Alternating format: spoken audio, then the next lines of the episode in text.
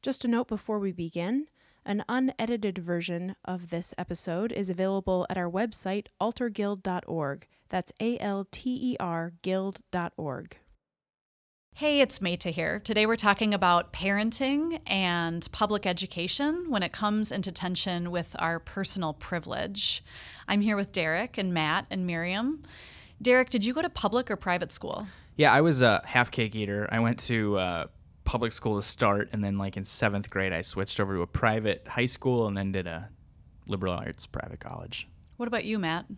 Yeah, I grew up at a K 8 parochial school, lots of Bible memorizing and memory tests, uh, and then went to public high school, then back to more parochial college.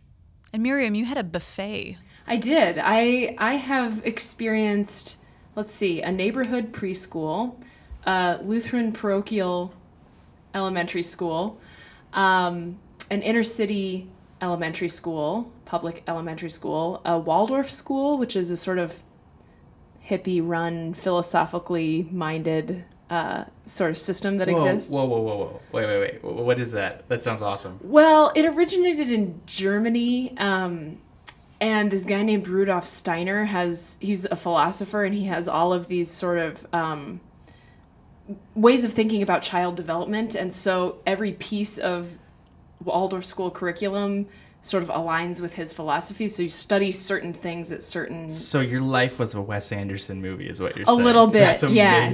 but just for three years, that was middle school. that is so And cool. Then I ended up in a, a private high school and then a private liberal arts uh, college as well.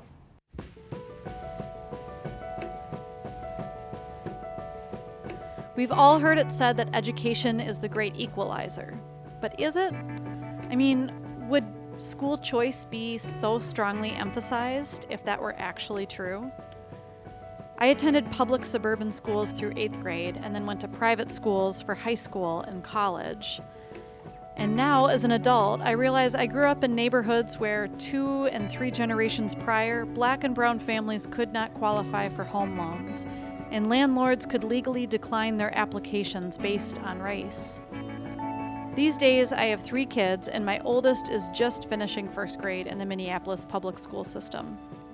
We have a new superintendent who is hell bent on balancing the budget in a really big district, with some of the worst disparities in the country. That means that parents and teachers and neighbors have been showing up for all kinds of complex conversations about funding and resources this year. Tension is really high when you get so many different people with skin in the game together in one room.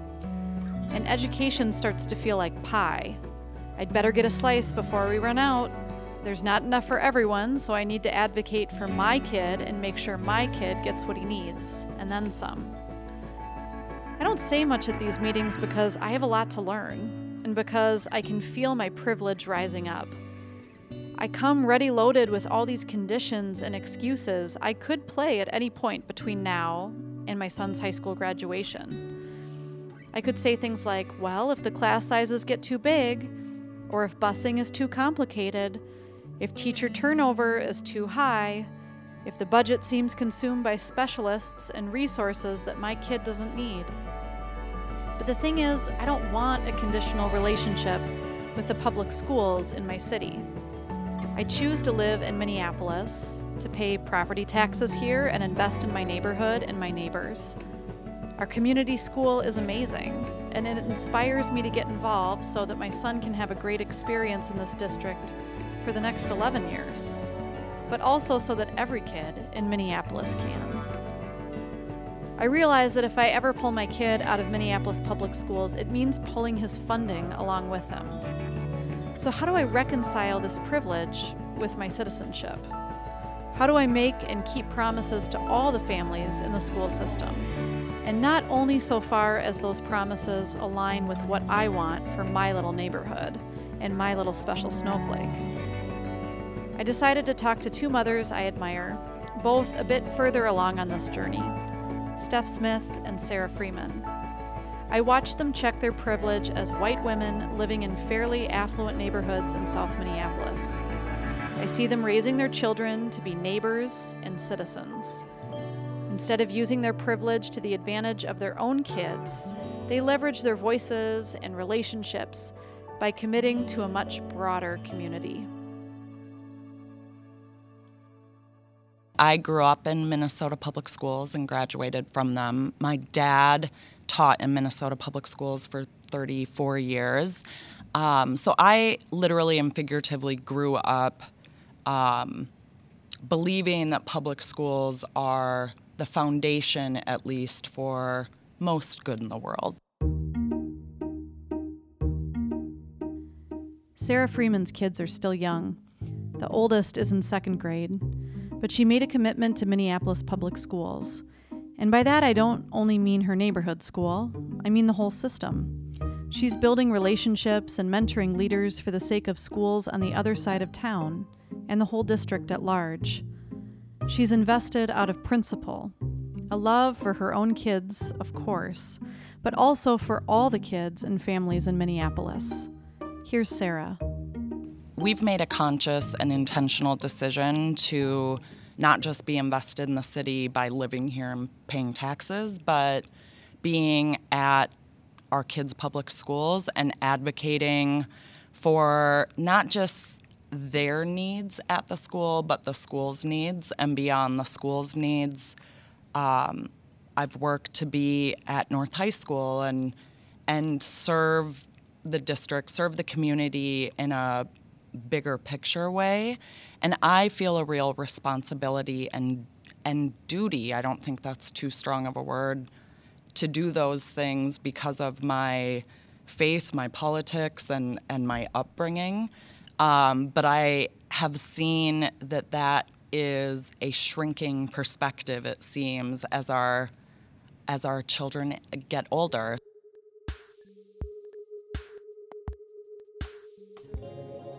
Like many Midwestern cities, Minneapolis neighborhoods are pretty segregated by race and class. You can still see the effects of neighborhoods redlined out of economic opportunity and upgrades.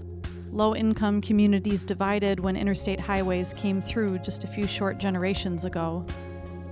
These days, more and more middle class and upper middle class white families are choosing to live in the city, but clustered in neighborhoods that are already pretty white and a good chunk of the kids from these families are enrolled in private school by sixth or ninth grade.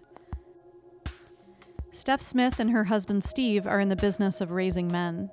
They are the proud parents of four sons, ages 12 to 23. All four have gone through or are currently enrolled at Minneapolis public schools.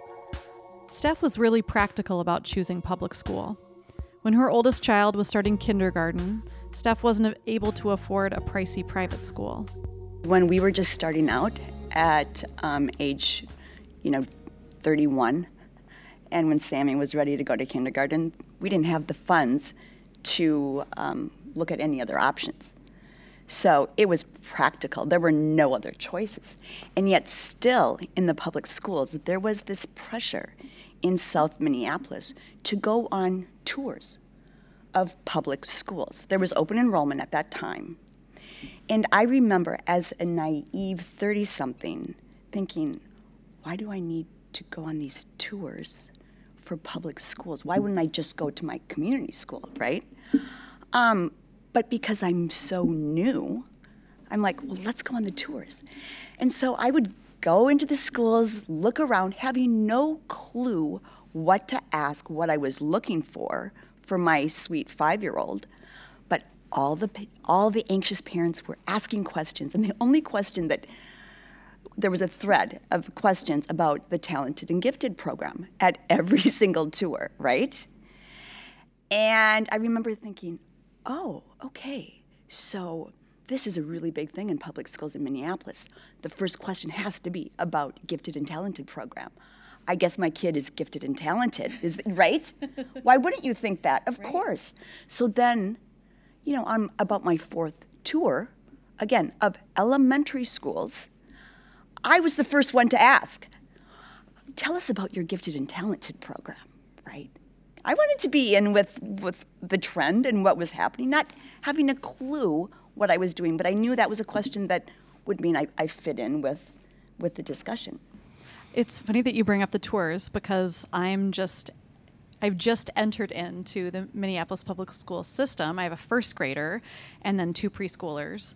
And I went on all the tours and I felt like, gosh, this feels like college entrance. This is so weird. I too, or three for three, did Oh, all the tours. And and you're talking to all of your friends who are considering Chinese immersion or Spanish immersion, STEM programs, gifted and talented, um, schools with a particular focus on the environment or s- space or Legos. I don't know. I felt like there were a bajillion choices.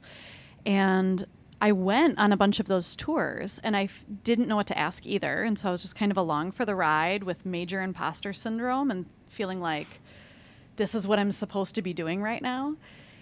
And um, and got caught up in it a little bit and got anxious about it and really felt the pressure that I'm supposed to make the right choice for this person who has never really been to school before. He's done the be safe and loved at daycare thing, and that's about it. And now I'm supposed to figure out um, like a really specific program for him. Like he's picking a major when he's five. And I have to do this for my special snowflake because I have all this privilege and I have to leverage it for my privileged kid.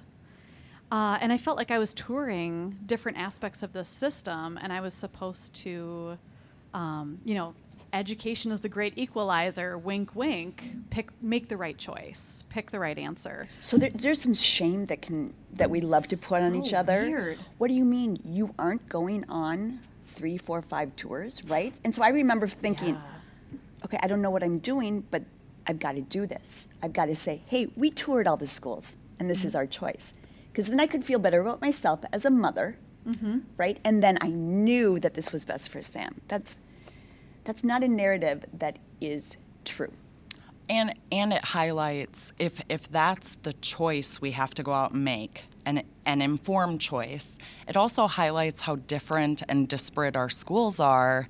If there's pressure to pick make the, the right, right one and not the wrong one, it implies it inherently implies that there's a bad choice which again if we think about the district it shouldn't be okay you know it shouldn't be such a pressure cooker to want to make a good choice because it just highlights that there's a bad choice out there and someone's getting that bad choice.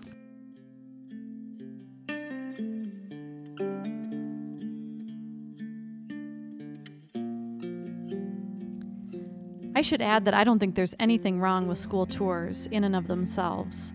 We're naturally really curious about where our kids are going to be hanging out all day, what the facilities look like, who works there, how school lunch has changed in the last 30 years. But the pressure to make the right choice, the best choice, it's really intense. Privilege can be sneaky like that. It recognizes rigged systems and personal power within that system. And instead of saying, hey, something smells fishy here, I feel this rush like I'm supposed to get what's mine before someone says what we're all thinking. This isn't fair. The process is built on the myth of scarcity and a fear of our neighbors. Public school could be about raising citizens and expanding communities, but it feels like a whole lot of competition and justification and conditions. So, how do I walk that line? How do I show up for my kid and all the kids in the tension of what's rigged and real and relational? Again, here's Steph with her practical wisdom. So I've always been a little whacked um, that I think my kids are going to turn out okay. So that's always been my internal compass. Um, and that's, that, that's a hard one in, in our community. Um, my kids will be okay, but it always hasn't gone smoothly because they're just humans trying to figure it out and making choices. And um, it's beautiful, messy. It's not perfect, right?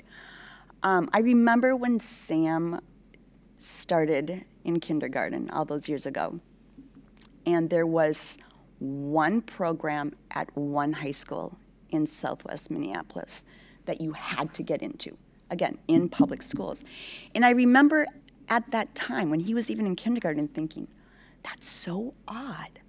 Why would there just be one program at one high school that you had to get your kid into. So I'm always, I think I have a radar for trying to be contrarian. Um, that served me well sometimes and sometimes not, of course. But um, I do, um, you've got to kind of, we live in this community, right? So how much do you play the game? And how much do you say no to the game, right? With grace and your values and still knowing what's best for your kids. It's, it's tricky.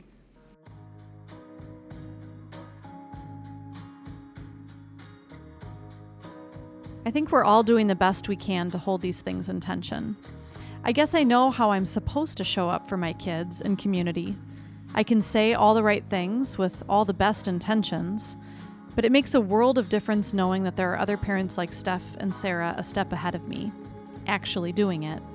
They're taking it one year at a time, noticing what their kids need, while saying no to the game with grace.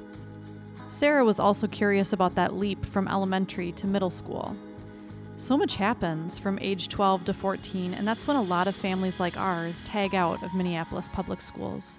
Here's Sarah again.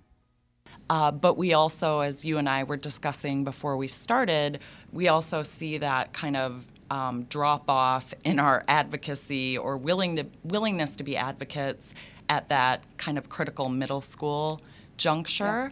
So, t- like, tell me about that transition to middle school for your boys and how you navigated it as parents, because that's going to be the next big threshold my family has to mm-hmm. cross and i'm mm-hmm. already seeing people drop like flies you know Right. between fifth But and Sarah, sixth what, grade what, what people? What people Well, are dropping right. like flies? I mean neighbors, friends, you know, people in my my community right now is sort of defined as my kids' elementary school, and seeing people who we won't continue to see at Justice Page or at Washburn. But it, but it's likely white privileged Oh, yeah, families with absolute- means who Yes. have time to go on tours and who have, right? yeah, the Who What can privilege. take Well, the the worst case privilege of scenario choice. is? What is the fear of continuing on in the system into those middle school years? I am um, stunned by the fear of mediocrity that I see influencing the parents, at least I've observed, making this decision. Um, and it's funny because, you know, all kids are different. My son is that kid, and, you know, God help you for having four of them. Like, my goal is to keep Jack alive until he's 25, and then I just hope that his kind of brain kicks in and he he can should be have a whole prefrontal sustained. cortex by yeah, then. So fearing mediocrity, you know, I I it's given me I think a better perspective on parenting my girls that that's just having him home at night and happy and healthy is enough. But for many parents that I've seen that that is not enough and it's the college path it's you know the need to be in certain programs offered at certain schools Striving to um, get an, an athletic scholarship to college. and just you know not um, not comfortable with the notion of being one of 42 kids like your um, notion or, or knowledge that your kids are just going to be okay i think is a simple but powerful one because i see a lot of parents exhibiting panic symptoms frankly that their kids might not be okay if So they if- don't do x y and z like I'm all about average, okay? Because if I can get my kids, and by the way, I've got amazing human beings that I'm that we're raising, okay? Not because of Steve or I, because they're amazing. But I always thought, okay, average is good. Why? Let's talk about the let's talk about average, Yep. right? Why can't that be a goal, right? Um, forget the gifted and talented program.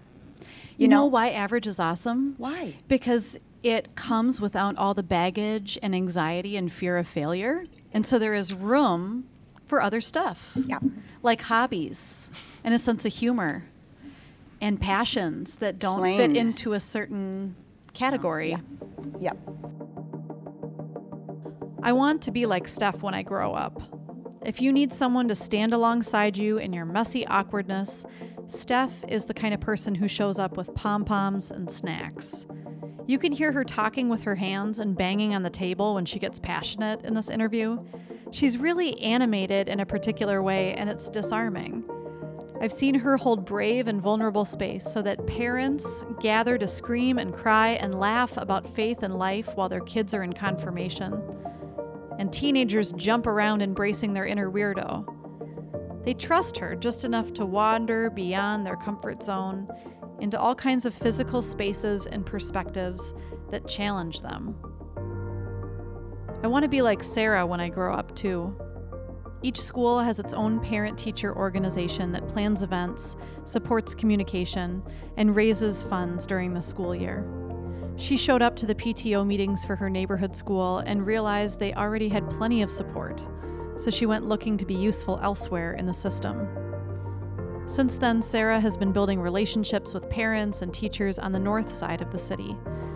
Her passion for families and educators in North Minneapolis helped inform her run for state office and has made her an advocate for emerging leaders from underserved and underrepresented neighborhoods.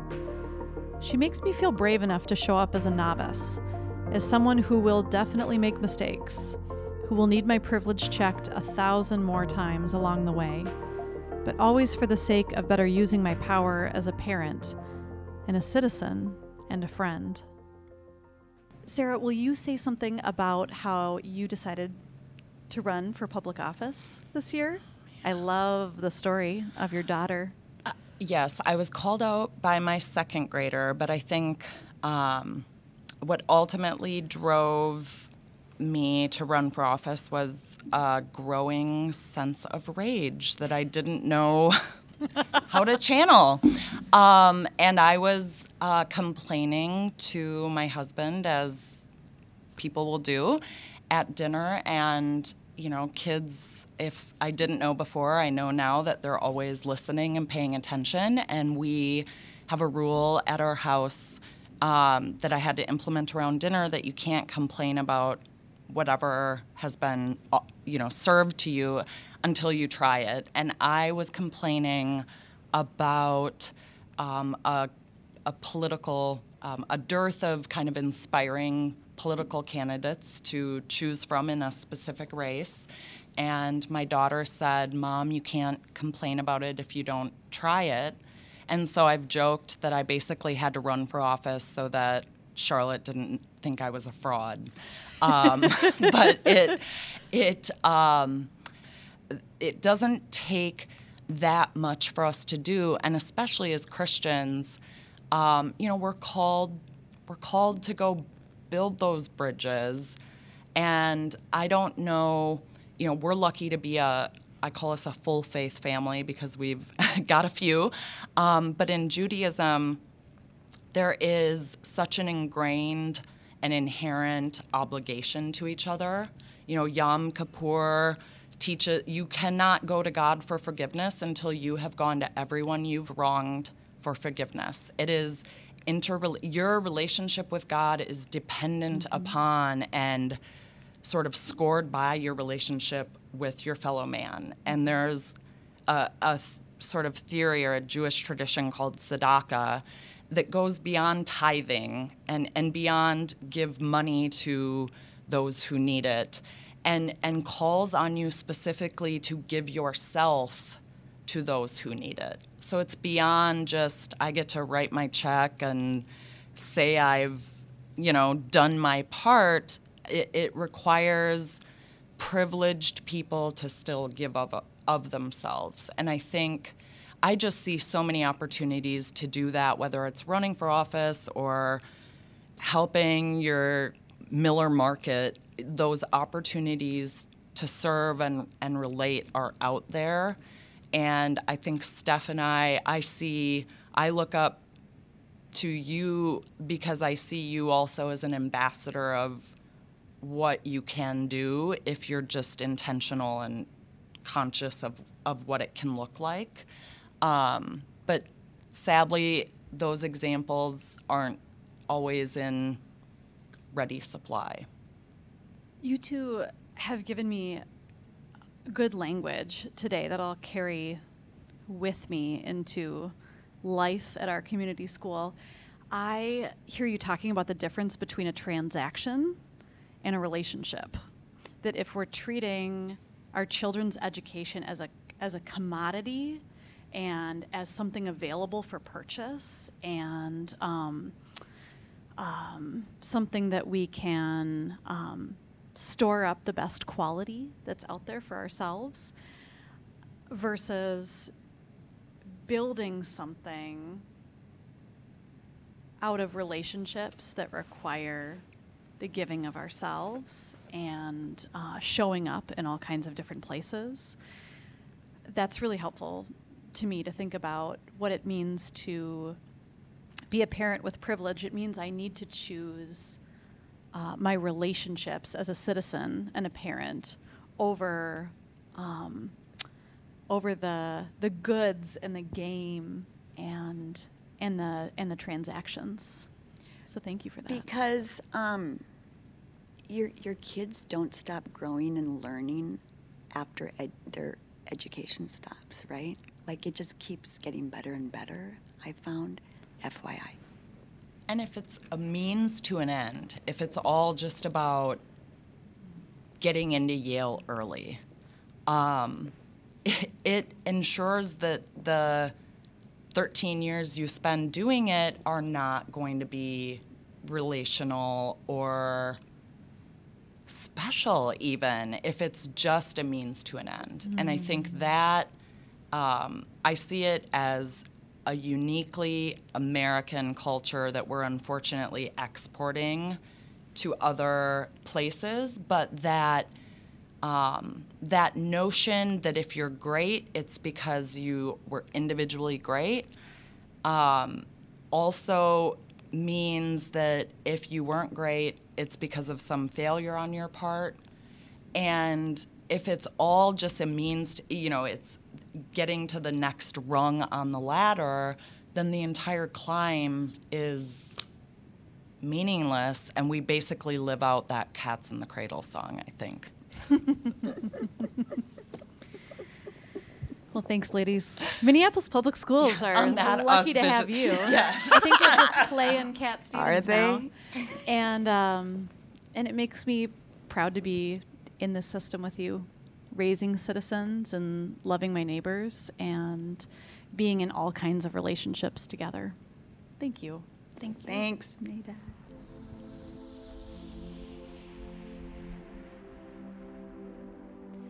Alter Guild is hosted by Meta Herrick Carlson, Matthew Ian Fleming, Miriam Samuelson Roberts, and Derek Transgard, with edits by Matt and Derek.